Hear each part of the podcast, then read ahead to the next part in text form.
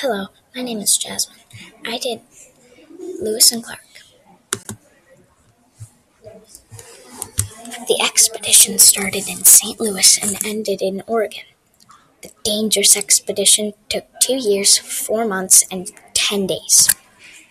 Their mission was to trade with the natives, explore the unknown territory, and affirm the sovereignty of the U S and the region.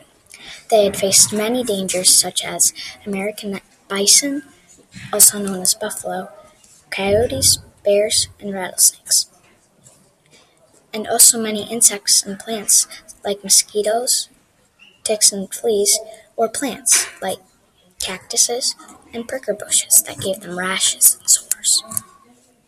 They also encountered prairie dogs and bison, which were new to them and very frightening.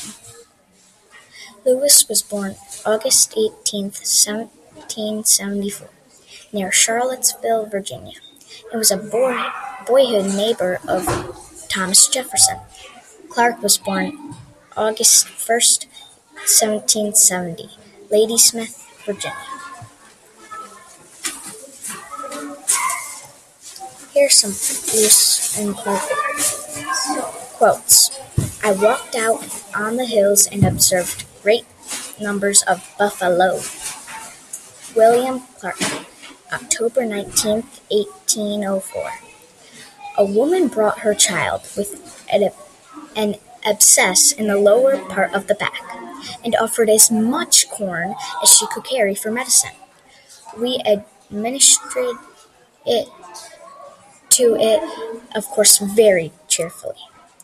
Meriwether Lewis. And that's my podcast. I hope you liked it.